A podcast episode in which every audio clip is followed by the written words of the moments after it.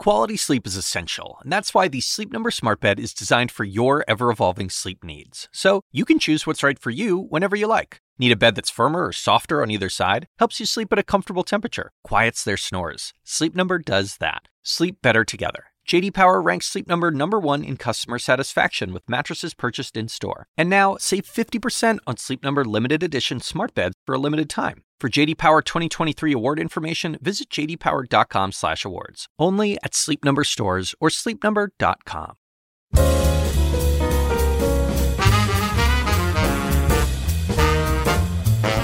And now, from the University of Chicago Institute of Politics and CNN, The Axe Files, with your host, David Axelrod. I first met Donna Brazile in 1990 when she was managing the campaign of Eleanor Holmes Norton for delegate to the House of Representatives from Washington, D.C. She was then, as she is now, ebullient, outspoken, passionate, and sometimes controversial. No more so than with the publication of her book, Hacks The Inside Story of the Break Ins and Breakdowns That Put Donald Trump in the White House. Donna recounts her experience at the Democratic National Committee and as its interim chair uh, during that very consequential campaign. She came to the Institute of Politics at the University of Chicago last week uh, to talk about all this, and we sat down there. Donna Brazile, it's so good to see you here and at the Institute of Politics. It's great to be here. You're a uh, you're the big newsmaker these days, but and we're going to get into all of that. But I would be remiss if I had you here and didn't ask you about your story and your family's story, which is so uh, so rich and helps explain why you do what you do. But tell me a little bit about your family and growing up in Louisiana. Well, I'm the third of nine children. Um, a, a, Catholic, uh, um, a Catholic family. My family. If you walked in my my uh, my house back in the um, middle of the '60s, you would have seen a picture of John F. Kennedy, uh, Bobby Kennedy, Martin Luther King, and of course Jesus. If you walked in there today, you would see those same figures, but Barack Obama as well. uh, my parents were working poor. Uh, my dad was a janitor at a local high school. My mom a maid downtown in New Orleans. Uh, we were raised to um, to pay it forward, to give back and pay it forward. And so, on the night that Dr. King was assassinated, I'll never forget that as long as I live. I was eight years old. And my grandmother called us all in her room in the order of our birth Cheryl, Sheila, Donna, Tati, Chet, Lisa, Dimitri, Kevin, Ziola. And my grandmother wanted us to pray. And she said we had to pray because Dr. King had been murdered. Uh, and she wanted us to pray for his family, pray for Mrs. King and the children, uh, but also to pray for whoever killed him. And I thought that was odd. And I raised my hand. I used to always raise my hand. And I said, Grandma, why do we have to pray for the murderer? And she said, because God, you know, teaches us to love one another. And whoever did it, his family tonight, uh, or her family, well, she said his family would be suffering as well. So that night I prayed, and a year later I was going door to door to encourage people um, encourage my friends to get their parents to register and vote. So I've been at it now since. Yeah, so you're nine years old. Nine years old. So I've been yeah. at it for a long, long time.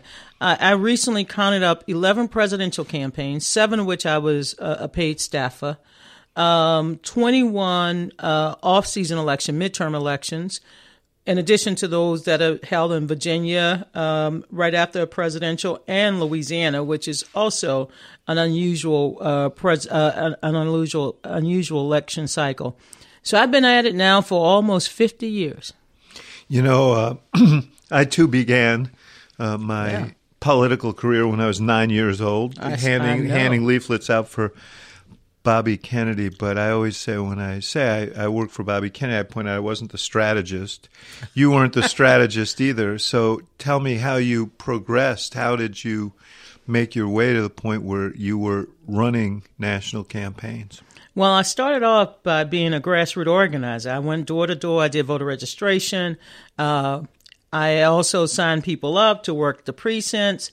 Uh, I also handed out leaflets in the 1976 race with uh, Jimmy Carter. By 1978, I was working for the uh, the state attorney general uh, candidate. And by 1980, I was at LSU and I was the uh, youth coordinator. I finally turned 18. I was a youth coordinator for the Carter Mondale campaign. And by 1982, when I was up in Washington, D.C., I worked with someone you probably uh, knew very well, Paul Tully. Of course. Paul yes. was my a mentor. legend. the organizing. legendary. He, Yeah. Paul Tully, was one of the the, the finest strategists and organizers Yeah. in the country. Paul Tully hired me. I was an intern at the DNC, and by 1984, after finishing the campaign to um, uh, make Dr. King's birthday a holiday, I worked on that. Harold Washington. You were recruited for that. I was uh, recruited by Mrs. King. Because as a student organizer, I worked for the uh, United States Student Association, and I had organized students on over 200 college campuses to produce 7 million petitions. And as a result of our organizing, I became the, I started off as the youth coordinator. Everyone hired me to be a, a youth coordinator because I was young. Uh, and then I ended up being the national mobilization director for the King Holiday effort. And how did you come to know her? I mean, obviously through this process, but what was your relationship with her? Well, I got to, I, I met Ralph Abernathy on the campus of uh, LSU. Uh, Dr. King's colleague and, and lieutenant. successor as uh, Chair head of the, the Southern Leadership ship, uh, SCLC. Yeah. Uh, and I, and one by one, uh, C.T. Vivian, Dr. Uh, Dr. Abernathy, um, uh, Dr. Benjamin Hooks. I got to know, and then of course Reverend Jesse Jackson. Um, Stevie Wonder uh, was um, behind the quote unquote the major campaigns, the big marches, and Teresa Cropper, who's based here in Chicago, a lawyer, she uh, called upon me. She was the coordinator. She called upon me to organize more campuses. So by 19, 1983, I became a quote unquote I became a famous organizer because I had worked on the King Holiday effort, and then I went directly to work for the Jesse Jackson Historic First campaign.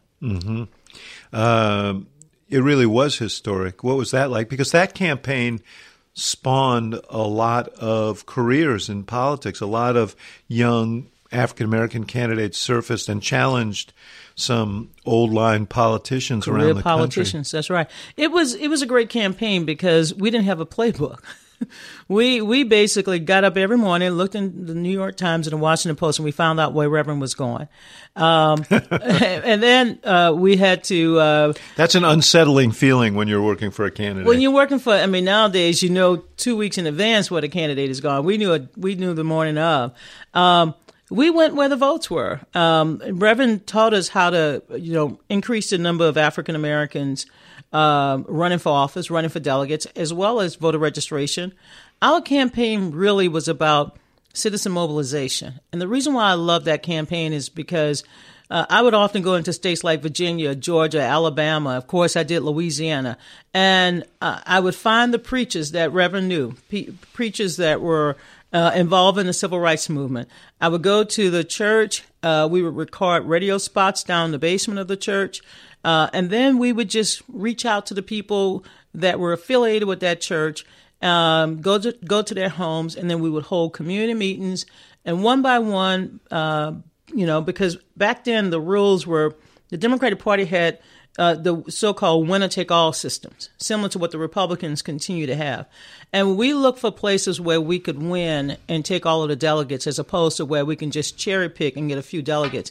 So Reverend put me in charge of that operation, along with the field operation, and I got to understand a little bit more about politics. And when the election, when, when Reverend dropped out of the race at the convention, I also had to go at the convention and get signatures to get Reverend Jackson uh, an opportunity to speak on the platform and speak at the yeah, convention. which she which she did to great effect. That was a Yeah. la- landmark speech for him. That, that was a great speech. Um, and then the Mondale campaign hired me.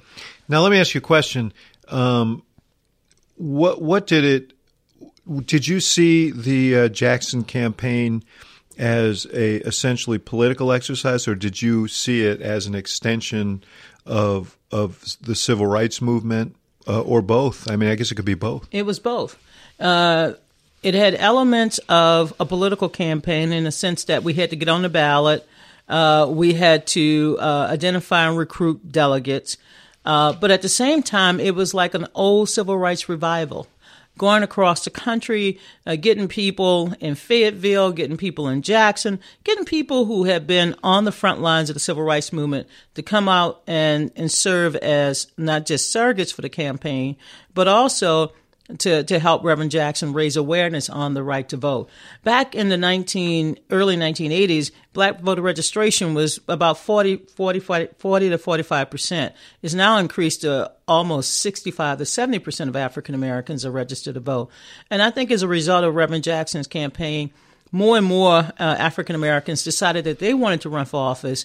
And what we saw uh, post 1988 was a shift in, in thinking in terms of how to increase black uh, voter mobilization, but also black electoral participation through running for office. And you, off of that experience, then you sort of, Paul Tully obviously yeah. was right in the thick of uh, national Democratic politics. So you, you made the shift over to uh, Mondale in, in 84 after Jackson dropped out of the race. That's right. Uh, Mondale Ferraro campaign.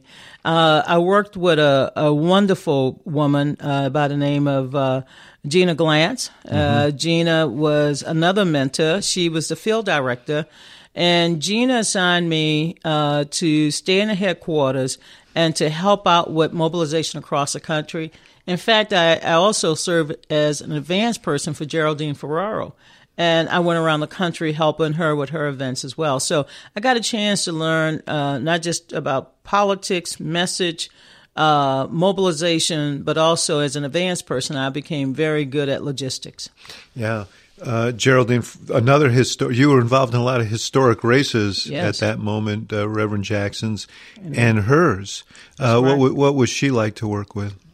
First woman nominated for uh, for national office. Well, in between the 1982 midterm and the 84 cycle, I served as an intern on Capitol Hill for uh, Gillis Long, who was the uh, rep from from Louisiana, Louisiana yeah. but he was the chair of the House Democratic Caucus. So yeah. I got a chance to see all of the major players in the Democratic Party, from uh, uh, Tip O'Neill, the Speaker, to Jerry Ferraro, to Bella Abzug, mm-hmm. Shirley Chisholm, Barbara Jordan. I mean, think about it. Back in those days, they, um, they were giants. Yeah. I mean, yeah. everyone wanted to to get to meet these uh, wonderful, uh, charismatic leaders. Jerry was um, this woman from Queens. I mean, she was smart, dynamic. Um, she was uh, she understood how the house worked. And I wasn't surprised that Mondale chose her. Remember, that was the year that Mondale uh, interviewed several women, including Diane Feinstein and uh, uh, Barbara Mikulski, uh, Lindy Boggs, who was my hometown congresswoman. But Jerry stood out uh, because she was such um, such a great leader, and she understood politics. She's a great politician. She was a great politician, and I think the the Mondale campaign, the effort was to try to bring home some of those so-called Reagan Democrats. If you recall the Reagan the, those years when Democrat yes. the Democrats would lose to uh, Republicans, and we lost a substantial number of white male voters and others. Yeah, yeah, uh, and and uh, you you ended up moving on. Your I guess your next big uh, posting was with Dick Gephardt. Yep. Uh, uh, in between those campaigns, I, I, worked on the midterms in 1986. We made up some ground uh, in the in the House and the Senate, but not enough. I mean, we still held, held the House, but we made up ground in the Senate. And then by 1988, I was down in Louisiana running Mary Landrieu's first statewide campaign. She wanted to, she ran for state treasurer. Ann Richards of Texas had convinced her to run statewide. And I went home to run her campaign. You uh, must have known her dad, Moon Landrieu. I was an intern for Moon Landrieu. Mayor of, uh, yeah. You're like Zelig. You show up everywhere. Well, I, I, I had this, I had this drive, this passion to serve a passion to give back, and more importantly, and you recall this, David, because of you know you grew up around the same era. People were actively engaged in their democracy. Yeah. And for young people uh, back during those days, there was no greater calling than to to hear from a politician or, or, a political leader that they wanted someone of my age to help them. And I was, you know, I was impressed by these people. Yeah, well, Moon Landrieu was a was an exceptional figure. I mean, he was He a was. larger than life character. And and also, you know, and I and I'll see um, I'll see the mayor when um, or the secretary. Depends on Yeah. what day it is. I call him Mayor Landrieu or secretary. He was secretary Yeah. of HUD under President Carter. Jimmy Carter. Yeah. But most people don't know that he was one of the the first white downtown lawyers to fight for integration. You know, we had Mitch Landrieu on this podcast, and he talked about that and his Yeah. father's role and, and, and how that impacted on him. Civil rights. He was one of the first um, white lawyers to handle civil rights cases down in the South, and he was good friends with. Uh, uh, Norm Francis, who just retired as president of Xavier University, everyone knew that Moon Landrieu cared. He cared about the, the folks in, in the Ninth Ward, and of course, he cared about downtown New Orleans. And here I was living out in Kenner, which is about 20 miles to the west, and every day I caught a bus uh, from from my home in Kenner all the way downtown to be his intern. What a great opportunity! And so you worked for Mary when she ran statewide. I ran uh, because Mary and Mitch are like part of my family. Uh, I ran her campaign, and when I got a call from Dick Gephardt, I heard from Paul Simon, Michael Dukakis, Joe Biden, and Dick Gephardt. I met with all of them, and I decided upon Dick Gephardt. And I'll tell Before you, before you get to Gephardt, because I want to hear about that. But as long as you've uh, uh, uh, outed yourself as a member of the Landrieu family, Yeah, well, uh, are you uh, are you giving uh, Mitch any advice on whether he should look at the presidential race? Well, I try to I try to stay away from giving candidates advice or potential candidates advice. But if he calls me, I, I will make myself available to talk to him. but I would make myself available to talk to anyone. What do you think of him as a potential candidate? Um, I I think along with Mayor Garcetti, uh, Mayor De Blasio, I think we're going to see a, a, a fair. A, a good number of Democratic mayors running for president in 2020. It used to be that, that candidacies would come out of the state houses, out of governorships. There aren't that many Democratic governors uh, these days. It elevates these mayors who govern in a very pragmatic way. especially in, in states like Louisiana and, and New York and other places. But as you well know, we also have a, a handful of governors who are thinking about Yes. 2020. I think it's fair to say, and I've said it before, that it'd be easier to construct a list of those Democrats who aren't going to run for president than the, a list of.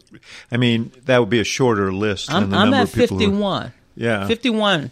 And maybe by the end of the day, we'll be at 52. Yes. Yeah. Well, we'll we'll uh, maybe you'll jump in there. Oh, no.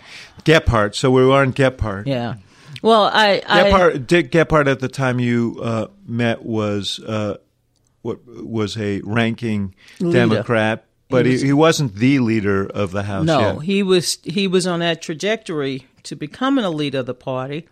And what I liked about Gephardt, I met with all of them, and Dick Gephardt was the first candidate, and, and you know, I was 27 at the time, who, when talking with him, because I would interview the candidates, and when talking with him, Dick Gephardt asked me a series of questions, and I and I was struck by the fact that he wanted my views on trade policy.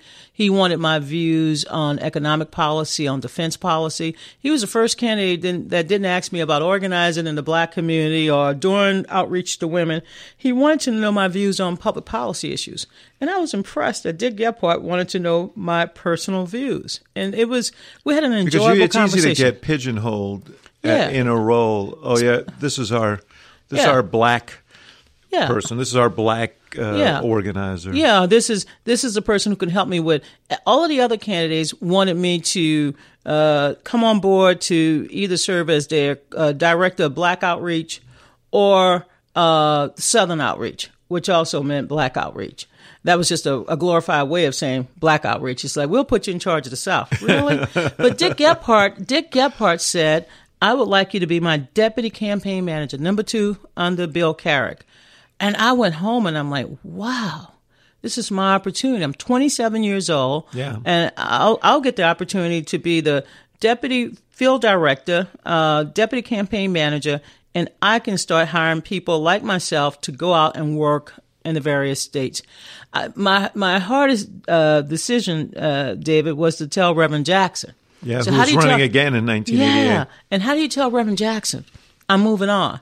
So I finally got. How did co- you tell him? Oh my God! I drove all the way up to Memphis. He was in Memphis. He was having a big retreat, and I I, I called Ron Walters, who was like his right hand, uh, Professor Ron Walters, and I said I need to c- come and have a one on one conversation with Reverend. I'm 27 years old, and I went into his room and I said, Reverend, I, I have to tell you, I have some news, and he and he was immediately went to the states he wanted me to run, the things he wanted me to do, and I said, I will not be with your campaign this year. I'm going to work for Dick Gephardt. And he said, Who? I said, Dick Gephardt, you know, the congressman from Missouri. That immediately probably signified to you that you had uh, some work to do for Gephardt there. That the fact that Jackson couldn't uh, he identify said, him. "Who?" And I'll never forget. and and you know, uh, Reverend Jackson told me, and I wrote this in my first book, Cooking with Grease. Reverend told me that I would become a branch without a tree. And I was like, "Oh, Reverend, that's horrible. I mean, I, I want to be stay rooted with the with the civil rights community. I want to continue to work with you know civil rights advocates, which I did. But Reverend told me I would become a branch without a tree. You know what? We maintained contact throughout that campaign. When the campaign was over with, we continued to talk to one another. And when I became a campaign manager for Al Gore in 2000, Reverend Jackson called me every day to check on me, to see what I needed. He wanted to make sure um, I was doing okay. Uh, I have the greatest admiration for Reverend Jackson for not only giving a kid like myself an opportunity to serve, but just the the friendship that we've had over the years. I talked to him uh, last week. Uh, a couple of weeks ago, I was at the funeral of his mother-in-law. I I feel like I'm. I will always be one of Reverend Jackson's. You know. So it turns out that the tree and branch stayed together. Huh? Oh yeah. Well, we got deep roots, We're going to take and a I love. Miss J too. We're going to take a uh, a short break, and we'll be right back with Donna Brazile. So eighty eight. You know, I know I know something about that race because Paul Simon was my first uh, political client when I left journalism. The former, he was the co- congressman. He got elected to the Senate in two thousand. In I'm sorry, nineteen eighty four, and then he decided to run for president in eighty eight. And he and Gephardt had quite a contest. In Iowa, Yeah. and right down to the last minute, to the day he died, Simon believes that he won the Iowa caucuses if they just counted all all the votes, and he was Well, we knew that that Simon would take the eastern uh, counties, Davenport, etc. neighboring Illinois. yeah, neighboring Illinois, but Gephardt was also neighboring uh, with Iowa. Missouri. But we knew that we had the western counties, and our targets were really everything north of Des Moines. Uh, and we were in a really good campaign in in, in Iowa. Uh, Steve, uh, Julie Gibson. It was a. It we had an aggressive campaign. We also around the issue of, uh, interestingly, around trade was the Trade issue was the that issue. Uh, that really drove the vote for him there. Right. And I'll never forget that's what that was the big question that Gephardt asked me about trade. And I'm like, how? I mean, I never had anyone, you know, like I said, seek out my advice and my opinions. His slogan in that campaign was "It's your fight too." It's your fight too. yeah. Uh, Interesting because we're still having these same Same battles. same debates today. I You're right. honestly believe that, uh, uh, you know, Gephardt, uh, ultimately Michael Dukakis won the nomination. Fine guy. Um, Gephardt was very skilled politically, and that appeal around that issue was strong. Yes. He didn't have the resources to continue that campaign. He he was he was really mowed under by uh, the absence of resources. Absence of resources. And also when Gore and Gephardt went after it for Super Tuesday in many of those southern states, Dukakis emerged. Dukakis and Jackson emerged much stronger. But we essentially killed each other killed each other off. That's our political way of saying that we ran out of money. I'll never forget. I was in a I was on an airplane with Terry McAuliffe, who uh, was our finance director back then, and I was talking to Paul Begala, who was already on the ground, and we're like, we got to go and tell Dick, we, we there's no way to continue, and we went down to South Carolina to say, it's it's time for us to fold our tent. One month later, I was up in Boston working to help Michael Dukakis. It it uh, it must have been persuasive to Gephardt for Terry McAuliffe to say we can't raise the money. Mister Ebullience, he was he was here recently. Yeah. uh, must have been a pretty uh, strong message. Uh, I, I remember when Terry was uh, at the D Triple C raising money and did that alligator wrestling. So I mean, Terry and I go back also. It's funny in in, in this business, you, with with forty plus years of service, you you you really know everybody, both Republicans and Democrats who've been on the battlefield for as long as well. we you have. and I have known each other for a long time. We met uh, during you were running Eleanor Holmes Norton's campaign for Congress Yeah. in 1990, and I was involved in that. uh, I, in I wanted the best for uh, my mentor, and good Yes, friend. thank you. And uh, I, I, you know, David, you know, and this is a great story because I searched around. I knew a lot of people, as you well uh, know, and I searched around for someone who understood the nuances of city politics, black politics, uh, gender equality. I mean, you had you had a mix of. Well, I was everything. lucky because um, I came up in Chicago Yeah. at a very interesting, turbulent time, and ended up working. When I left journalism, working with Harold Washington, Washington, right. uh, the first African American mayor of Chicago, who was a larger than life, and and I ended up doing many many urban races after Yeah. that because I think it's the most vital kind of politics there is actually it's where the rubber hits the road you know it's where people these life and death issues uh But you are- knew how to raise issues that didn't turn off suburban voters. When in our case, we didn't have any suburban Right, voters. but- you knew how to, uh, you know, bring people from, you know, say a Ward Eight in Washington D.C. together with a Ward Three, which is predominantly white. Ward Eight predominantly black. When they saw your ads, David, they didn't think black or white. They thought D.C. D.C. So I want to applaud you for that. And Eleanor is still serving. Yeah. So 22 terms later, Eleanor is still she's still serving. yeah and um uh and and then you i know i want to get to gore Yeah. uh, because that was a historic appointment that he made when you became. Uh, talk about your role in the Clinton years. During the Clinton years, uh, the one thing I enjoyed working with Eleanor and then Gep- Gephardt is that every two years they, they allowed me to take a leave of absence. I used to call it my fix. I had to go out and get a fix. And because I love politics and I love to recruit young people to run and I like to train people and I like to go out and be with the people. I don't like to sit in the campaign headquarters. And so in, in 92, I know, I'll never forget this. Tully, uh, Paul, Tully. called, he called me. He was down in Little Rock. He said, I need you to come down to Little Rock. And I said, you know what? I'm putting curtains up. That was a metaphor that I was finally buying a house. I needed to stabilize my life. I lived out of a suitcase. And I said, I'm putting curtains up. As soon as my curtains go up, I will go around the country. You tell me wherever you need me to go. And there are a few of us in politics. I can think about Teresa Vilmain. I mentioned Julie Gibson, Michael Whouley. Mm-hmm. We're, we're the kind of people you call in when you have a crisis Yes. and you need folks to go and fix The it. Marines. Yeah, we Yes. and we like the trenches. We Yeah. are we're a trench fighter. Yeah. And uh, Lori Moskowitz. Now you're making me call up all my friends. And and so I I did I think I did like five or six states for the Clintons uh, for Bill Clinton in 1992. But I was close to Al Gore. You see. I wasn't close to Bill Clinton. I was co- close to Al Gore, and as a result, Because that- you both were from the South? we were we were from the south, but there was something about when I turned Gore down because Gore had requested that I work for him, but I still kept a relationship with him. I don't know. I just This was in 88. He also ran in 88. He, was 39 years old then. He Yeah, yeah. And so we became friends, and um, uh, I was friends with Tipper, and so I was close to the Gores. And so uh, when he called me uh, to help out, I helped out. So I, I didn't have a formal role other than that of being a senior advisor. Um, I wasn't on the payroll for them. I was on the payroll of the DNC at the time uh, when I took my leave of absence. I used to tell people I'll take a leave of absence and I need fifteen hundred dollars a month.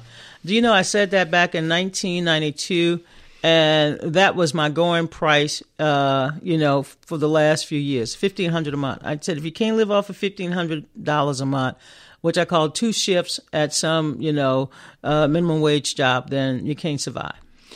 And uh, in 2000, you Gore's campaign was uh, not going particularly well, Right. Uh, against uh, ultimately George W. Bush, but there was. So he had a primary. He overcame Bill Bradley in the primary. I think the aforementioned Gina Glantz may Yeah, have been Gina involved with the- Bradley Yes, in that was. campaign. But you, um, uh, at, at one point he made a dramatic turn in his campaign.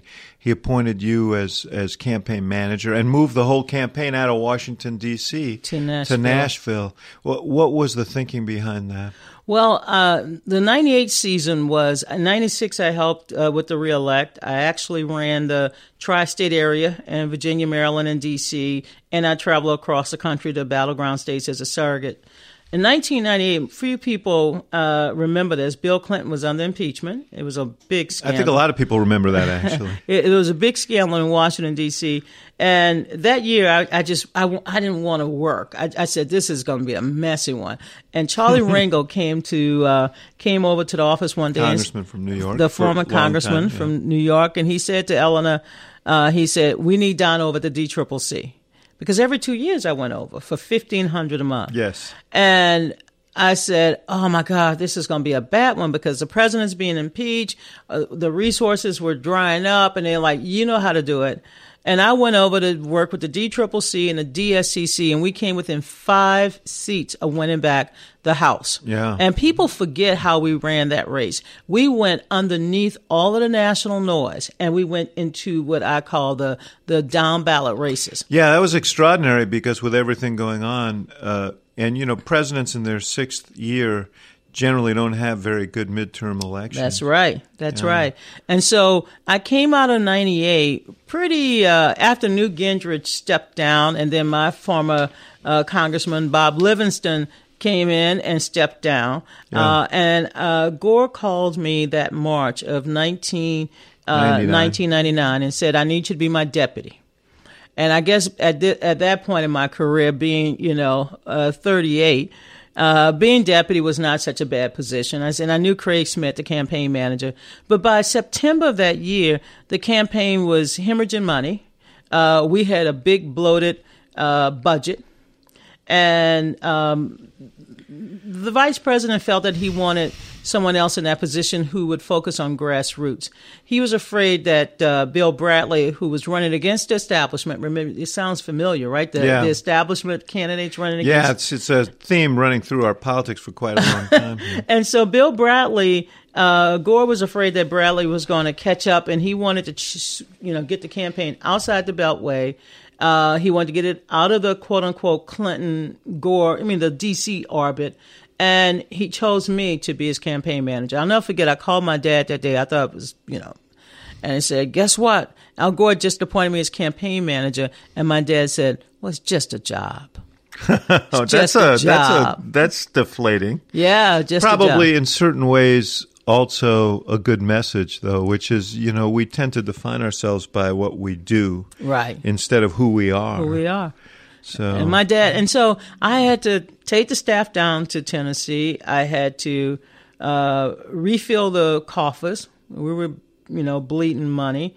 Uh, I had to take a lot of the consultants off the payroll, which I, same thing I did at DNC, so we can come on the budget. And then I had to shift the focus to winning Iowa, New Hampshire, because I felt I felt like if we won Iowa, New Hampshire, then the rest the rest of the states, at least those Super Tuesday states, I thought that Al Gore would be in a better position of winning those states because many of them were in the South.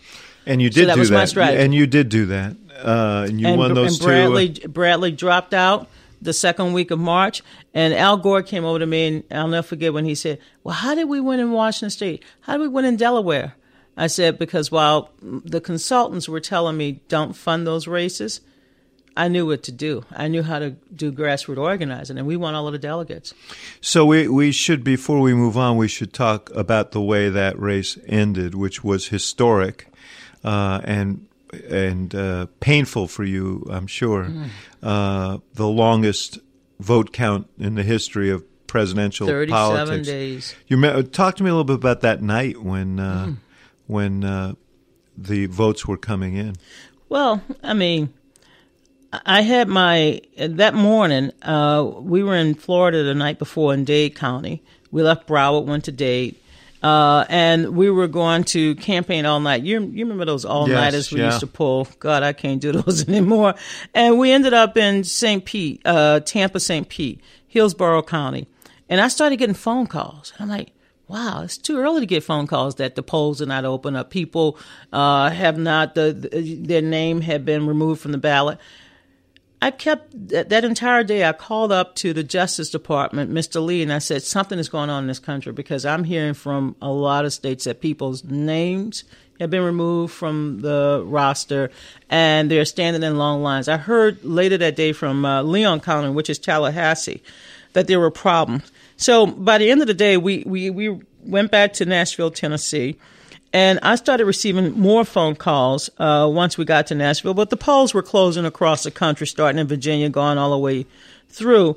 And as you know, David, the first hour, uh, the news media reported that we won. Right. I went up and took a shower and like, game over. We won Florida. Game over. Uh, came out of the shower. I was about to go and grab some popcorn. That is my, you know, celebration snack. You walked in with some today. I know. I got a. I love popcorn, uh, and red wine and popcorn are my my my favorite meal. Um, and I I got out the shower. I was so happy, and then within an hour, uh, I was up in in the vice president's suite. We were looking at the TV, and I'm like, "What the hell just happened?" One hour ago, we won Florida, and now we were losing Florida. And as you can imagine, up until midnight, uh, with Bill Daley in the room, the vice president around 945 uh, called called George Bush. I was angry with him. I said, "Don't call, don't concede, don't concede, because if if this falls within a thousand votes, there's going to be an automatic recount."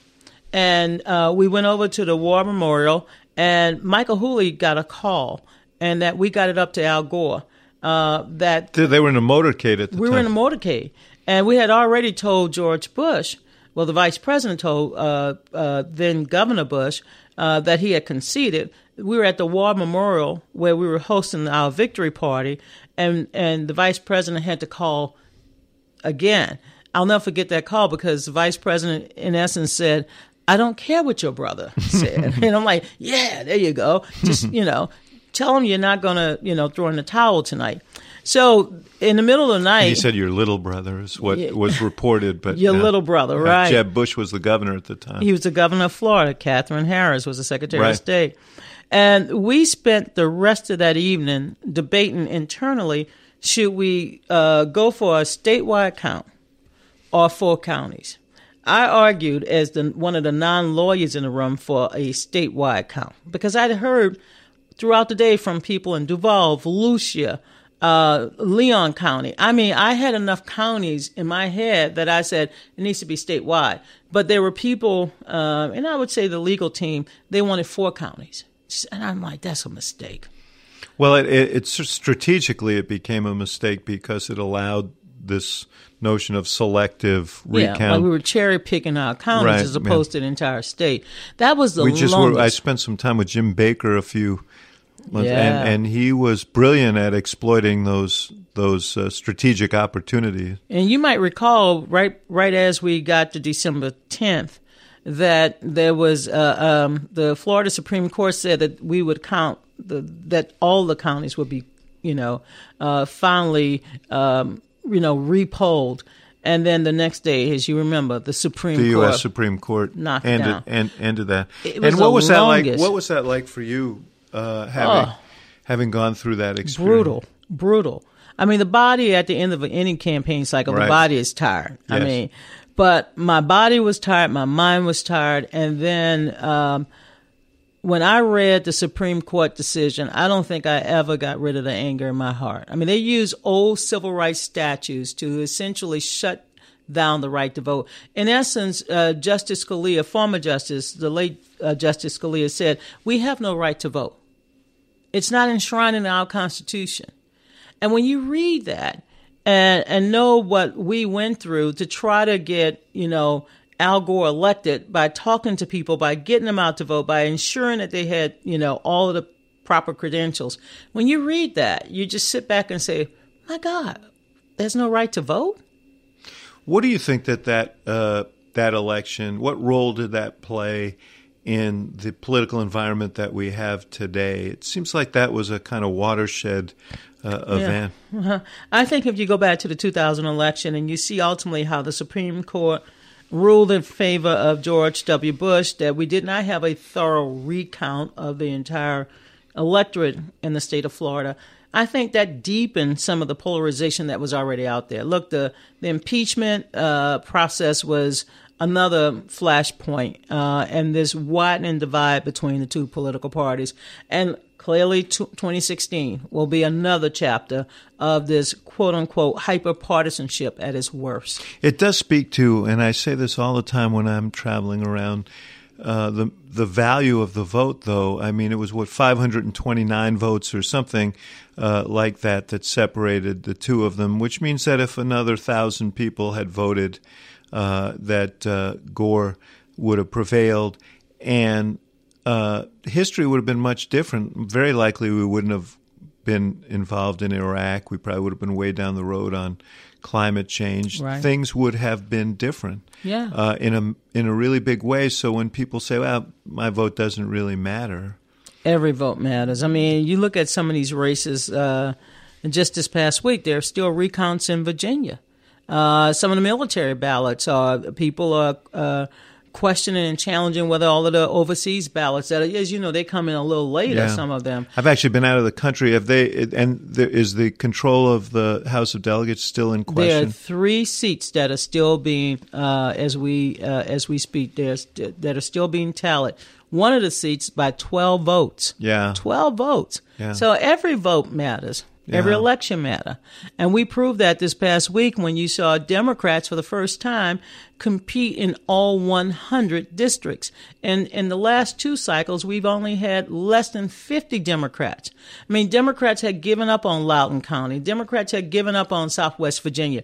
And this past election cycle, Democrats were running all across the state of Virginia. I'm so proud of them. And you are seeing all over the country this explosion of candidates uh, lining up uh, for offices up and down the ballot. A lot of women. yeah, a lot lo- of women. and a lot of women won in Virginia. Yes, it's going to yeah. change the And women of color. We we now have two Latinas. Uh, one Asian American woman. In fact, when I went out to canvas uh, This is in Virginia. Virginia, yeah. And, you know, David, at my age, I, I, I have to ask myself, what the hell am I doing? I get up early in the morning. I, I flew down from Boston, where I'm at Harvard. You're younger than me. I wish you wouldn't harp on this so All much. right, but, well, uh, okay, just by a day. Uh, and and I and I get to Northern Virginia. First of all, I have to put my GPS on because I don't know what this place is. And um and I get there and I looked at this large crowd of canvases and I said, "This is the place to be." I mean, a lot of young people, a lot of energy. And Kathy Tran, who worked in the Obama administration, she was undersecretary at Labor. She ran and she won. She flipped that seat. I'm so proud that I got up and went out there and, and campaigned for her. I raised money for Justin Fairfax. I raised money for the Virginia Democratic Party. I mean, I felt good about Justin. Fairfax uh, was elected lieutenant governor. Lieutenant governor. You said that you uh, you knew him way back when. He was one of my he was one of my hires in the Gore campaign. He was uh, he worked uh, for Tipper Gore. He was one of her briefers, meaning he wrote the talking points. Right. Good guy. He's yeah. going to be a great lieutenant governor. One of the Doug Wilder, obviously been uh, lieutenant governor and governor, but uh, since right. then, uh, this is really a, The first African American statewide since 1989 when Yeah. Doug Wilder. So it's Yeah. a big. It was a big night for African Americans, especially if you look at the results in. Uh, uh, North Carolina, we the first black female mayor now of Vi Lyles in and the great city of Charlotte. Mm-hmm. Uh, we also saw a tremendous amount of uh, uh, voter turnout in places like Maine, where in off-season elections turnout, you know, drops 20, 30 They had a thing on. They had a issue on the ballot as to whether McC- uh, Maine would uh, expand the Medicaid, Medicaid. in accordance with the ACA, people. and uh, won overwhelmingly uh, over Healthcare was the overturned number the one decision issue. of the re- governor up there, Paul LePage. Yeah, I was proud. I mean, we we now have a black female who's lieutenant governor of the state of New Jersey. Mm-hmm. It was a good night for not just Democrats. It was a good night for democracy because we didn't have a lot of problems at the ballot box. I'm going to take a short break and uh, uh, speak to you about uh, the last election, about which I, I, I would guess you're a little less enthusiastic. so. Yes. I mentioned at the beginning that you're a big newsmaker. Uh, you have uh, uh, you have written your book about your experience in 2016 uh, called Hacks. I got to make sure I get the subtitle uh, right. Uh, tell me, read you. You got your book the, in front the of you. inside story of the break-ins and breakdowns that put Donald Trump in the White House. Yeah, good marketing, by the way. That's a that's and you have uh, you've created quite a stir uh, about your experiences within the Democratic National Committee and your observations about the uh, about the Clinton campaign. So I, I I'd be I, I would be drawn and quartered if I did not go through this with you uh, and understand exactly what you're saying.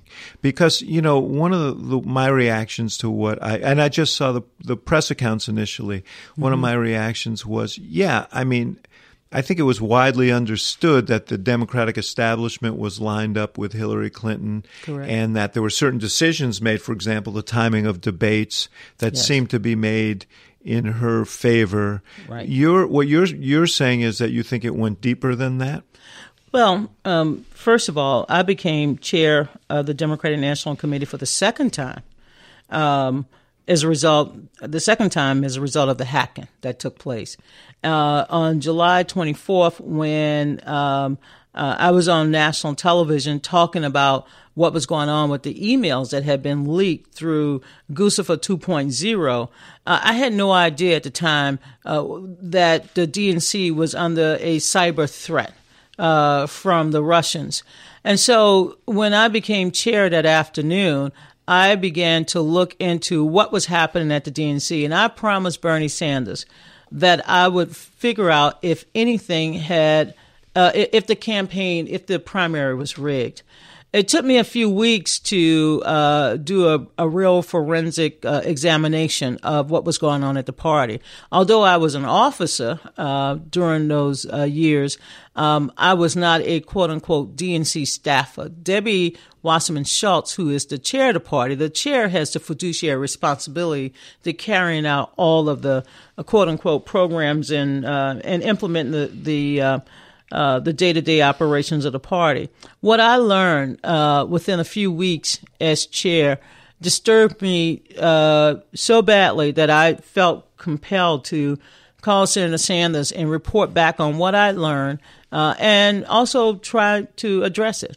Uh, what I learned was that in addition to the standard joint fundraising agreement that we've had in place since the 2004 when John Kerry became the nominee, there was a memorandum. That is, those are those are agreements between the campaigns, of the DNC, that allow for joint fundraising. correct. That some of the money goes to the DNC, some goes to the candidate. Some goes to the candidate, but most of it goes to state parties uh, and helping to uh, manage uh, the, you know, whether it's it's ad buying or staffing in various states. This was not the standard joint fundraising agreement whereby a candidate would, in exchange for raising money, uh, would begin to open up offices in, in the so-called uh, battleground states the memorandum went beyond uh, just simply giving the DNC resources uh, in exchange for bailing the DNC out, which was broke. Uh, the Clinton campaign would assume control over three divisions of the party. Uh, one was research. I found no evidence in the research department that they were doing anything but researching Donald Trump and the Republicans. So I came away convinced that the research department was okay. Um, then I looked at technology, and given the fact that we were being hacked and our data and emails and everything else was stolen, I found no evidence again of any uh, nefarious activity that could have impacted the primaries. But then um, I went to comms, to communications. And once again, I didn't see any evidence, but then I began to look beyond just uh, press releases and I became very alarmed.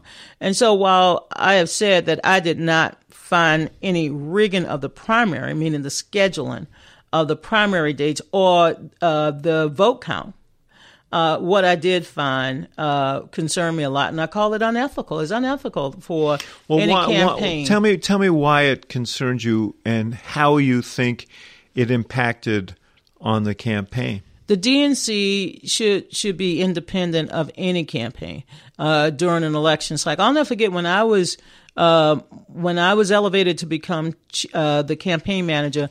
Bill Bradley requested, and I agreed to step aside as being uh, the co-chair of the Rules and Bylaws Committee. I was Al Gore's campaign manager. I mean. the last thing you want to do is have the campaign manager tip the scales, or at least you know, even Do you if think I if wasn't these tip the arrangements hadn't existed, that Bernie Sanders would have been the nominee of the No. party? Um, the other question I had was, But but it did impact my ability to do my job as chair of the party, and the arrangements that that uh, Debbie's. I, I assume that Debbie under, knew what she was signing up to. This arrangement uh, gave the Clinton campaign an unfair advantage of controlling the DNC money before she assumed the nomination, and that you should never do. but again, you don't think that's what that that would not have changed the I don't think that would change one vote because she received more than 4 million votes. She won three out of the first four contests. She won the majority of pledged delegates. She won the majority of states. No, uh, she won nine out of 10 African Americans. And if you know anything about Super Tuesday, many of those states Right. were in the South. I mean, she clearly uh, understood the electorate, and I believe that's why she won, um, you know, four million more votes than Bernie Sanders. But Bernie ran a very energetic campaign. Clearly. He brought a lot of new people into the process. He ran against not just the Democratic Party establishment, but the but the establishment overall. And I think I wanted the supporters of the Sanders campaign, just like I wanted the Clinton supporters, to understand what uh, what was happening and what we did with their resources. The uh, just one more question on on this whole uh, piece of this, and that is, you came under some uh, attack, and it, in fact, it cost you some media jobs uh, because of one of the leaks that came out of this Wik- WikiLeaks tranche that was stolen from the Democratic National. Uh, committee, and it was uh, e- e- an email, or I don't know if there were several, uh, suggesting that uh, you were giving sort of uh, you were in the baseball term would be stealing signs, but essentially giving giving Hillary a sense of what pitches were going to come in these debates. Um, tell me exactly what happened, and um, and why why did you? Because you obviously did have this concern that there not be a sense of unfairness in the process. Well, you know, um, here's what I did. I wor- I worked behind the scenes as as the vice chair. I mean, I was concerned that we were being attacked. The Democratic National Committee was being attacked, not just by Bernie, but the other candidates for uh, hosting only six debates. You recall the Republicans seemed like they were having a debate every other night. And we were under a lot of pressure to increase the number of debates, town halls, uh, and other forums to give both candidates at that point uh, had uh, both candidates an opportunity to get their message out. So when I worked very closely with my colleagues at CNN, because I, I wore a couple hats, David. Yeah. Let's, let's be honest. I, I, I, up until that point, I, I wore a couple hats. I enjoyed sitting on panels with you at CNN. And if you recall, uh, we used to say the the, the adults are over there, and you sat with the adults, and we were the unruly teenagers. I told you I was older. Yeah, well, that that's a good point because I I was hired uh, as a TV commentator. Uh, because pundits are we are hired because we have a point of view. Yes, yeah. and um, CNN understood that I was an officer. CNN also understood that if I went on some nights and they and and if Hillary didn't have Paul Begala was not there or Van Jones uh, was not in attendance, then I often, if Bill Press was there, I would take up for the Hillary side or I would take up for the Bernie side because. My. Right. job was just to call the plays. I didn't really Right. get involved in but, this. But, But, this did, did- question, yeah, why? why because I gave because if I was under pressure, uh, like the entire DNC, to make sure that we we expanded the number of debates. I was also under pressure from Black Lives Matters and others that we also talk about quote unquote issues concerning people of color, the death penalty, this thing about the super predator, uh, the crime bill, uh, and also um, they wanted to talk about Flint.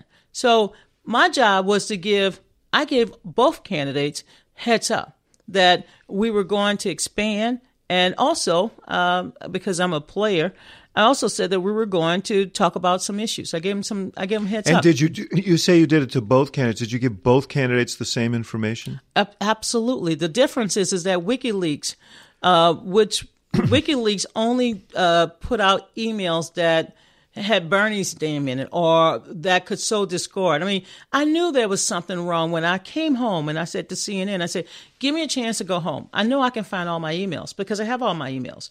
The only emails I could not find were my DNC emails because the DNC server was wiped out uh, with all of our emails because all of our phone, everything was Right. just corroded and corrupted. So had they not been, there would have been emails there to the Sanders people as either well. emails, text mex- text messages, or whatever.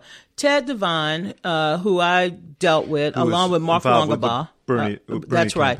Ted and Mark, Symone Sanders, all of the Sanders people vouched for me, saying, "We know Donna." Because Donna gave everybody a heads up. You know, already in my book, I also said I used to give Sean Spicer before he became, you know, the other Sean Spicer. I before it to- became Melissa McCarthy. yeah, that's a good one. I gave Sean heads up because you always do that in our business. You want to know what you don't want your candidate to go in there and get blindsided. I wanted them to know that I wanted them to know two things: one, that we were going to have a dialogue about issues that people of color cared about, and two, I wanted to make it very clear that we have diverse voices. So Roland Martin, TV One uh, had agreed to also co-moderate this discussion. And I worked with Roland Martin on those questions. I mean, think about it. I mean, you know me. I, I got to work with somebody. I needed to work with somebody who understood. Van Jones and I had had discussed when are we going to talk about these issues? Because the people in the black community and others wanted us to talk about these issues. So I gave everybody a heads up. Unfortunately, WikiLeaks only put out the information. It was John's emails. And I didn't have access to John John's Right. emails. And so I tried to get John. I say, Well, John, tell me if that's my email. Because I didn't trust, at this Right. point, I didn't trust Right. nothing.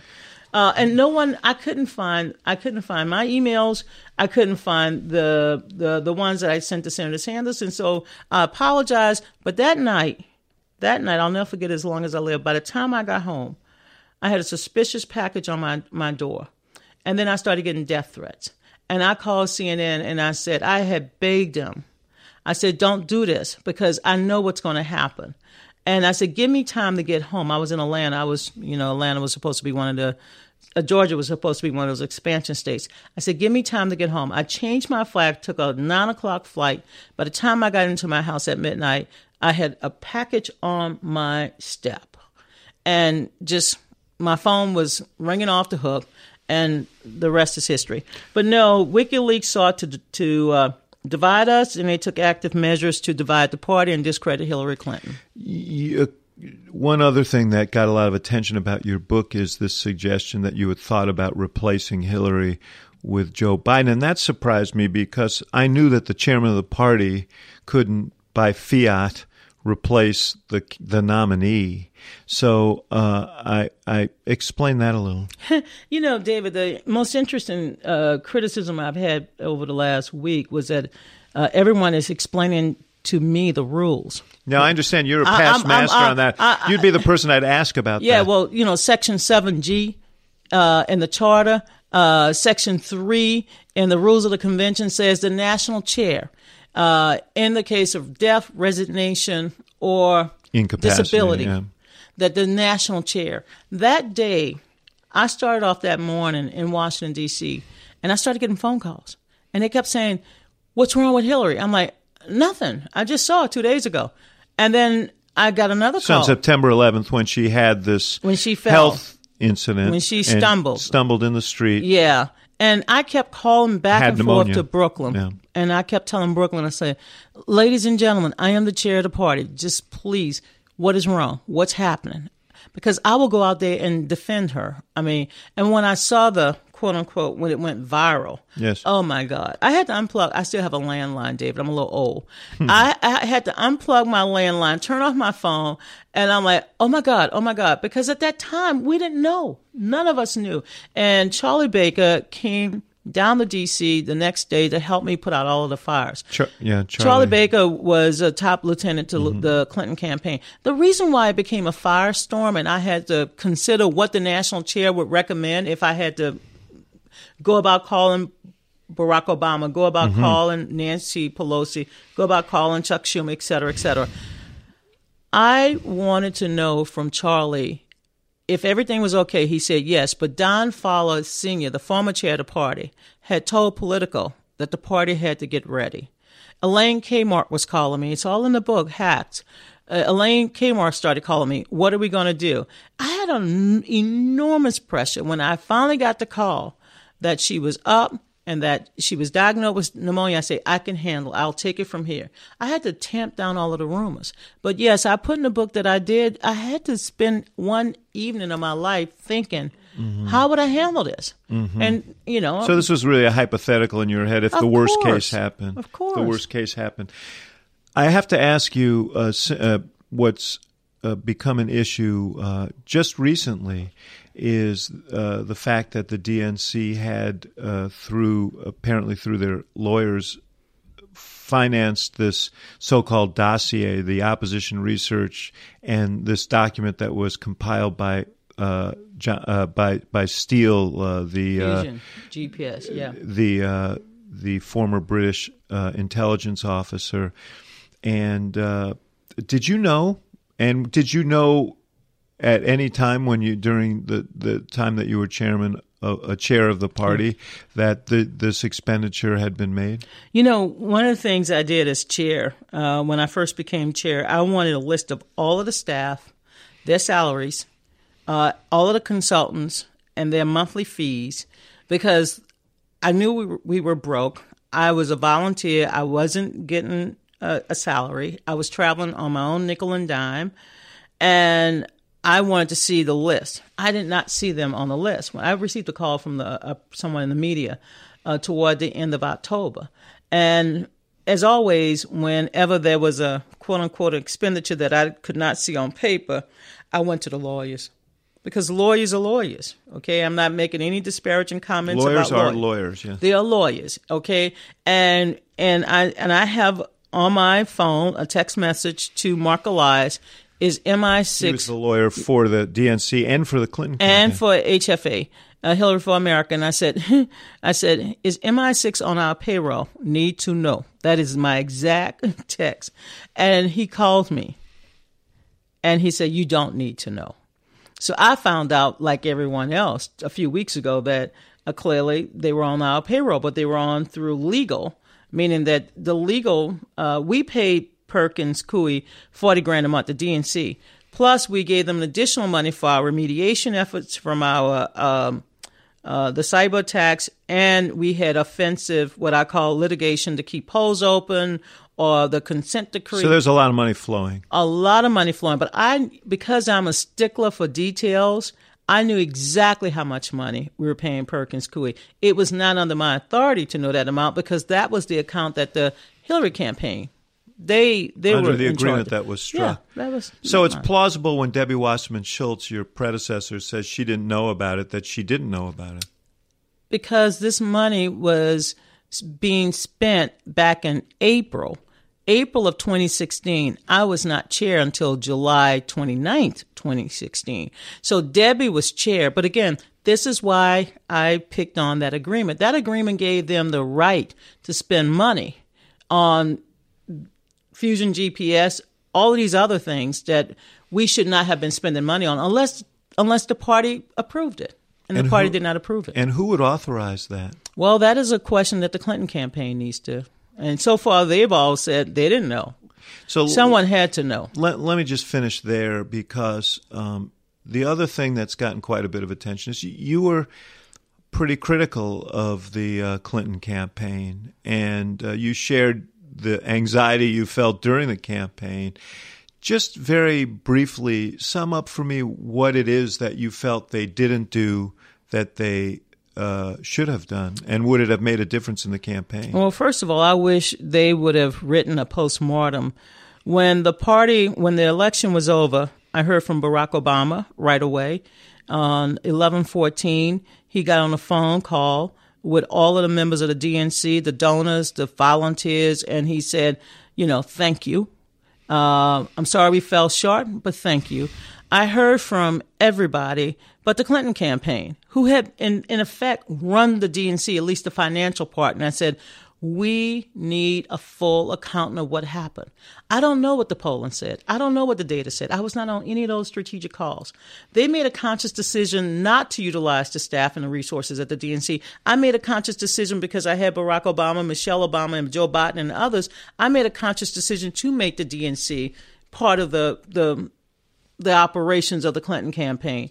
And so I was concerned that this group of staffers, and remember, I've hired so many staff people in my life. I tell people I have 300 children, different daddies, of course, uh, and a few mamas too. Um, but I wanted a full accounting of what happened. And like before, when I would go to them after I would come back from a state, I just got blown off. Like, okay, Madam Chair.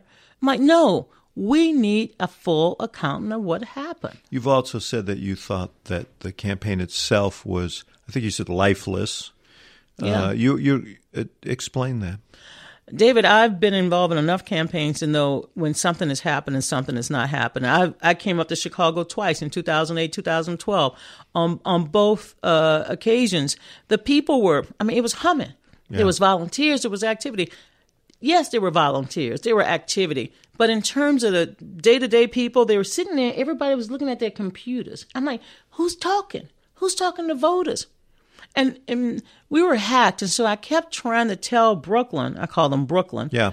I'm like, don't rely on your data because if our data was hacked, your data was hacked, the DCCC data was hacked, we need to find something other than computer models. And my theory of the case, as we used to say, is that we need to go down ballot.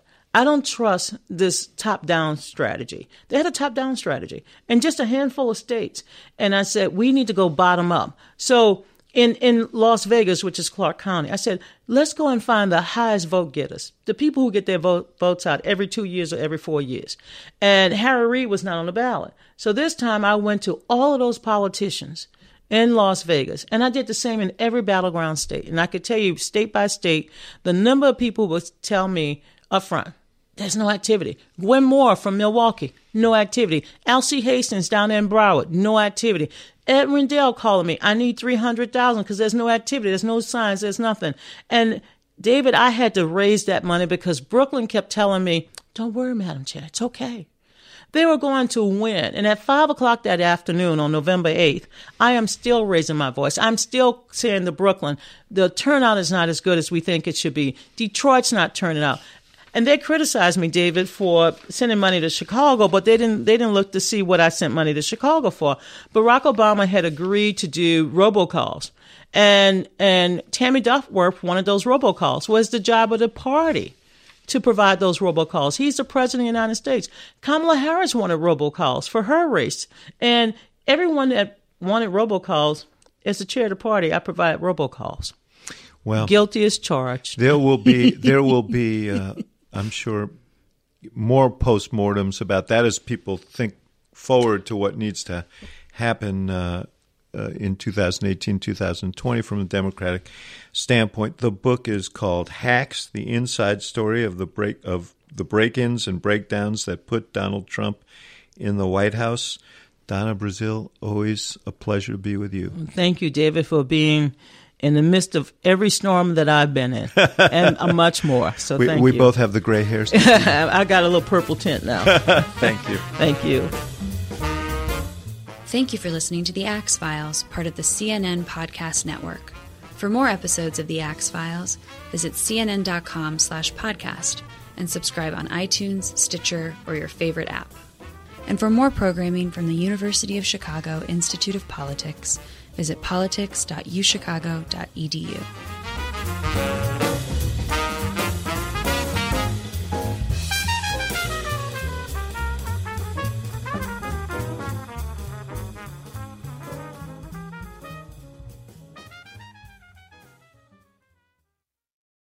Quality sleep is essential, and that's why the Sleep Number Smart Bed is designed for your ever evolving sleep needs. So you can choose what's right for you whenever you like. Need a bed that's firmer or softer on either side? Helps you sleep at a comfortable temperature, quiets their snores. Sleep Number does that. Sleep better together. JD Power ranks Sleep Number number 1 in customer satisfaction with mattresses purchased in-store. And now, save 50% on Sleep Number limited edition smart beds for a limited time. For JD Power 2023 award information, visit jdpower.com/awards. Only at Sleep Number stores or sleepnumber.com.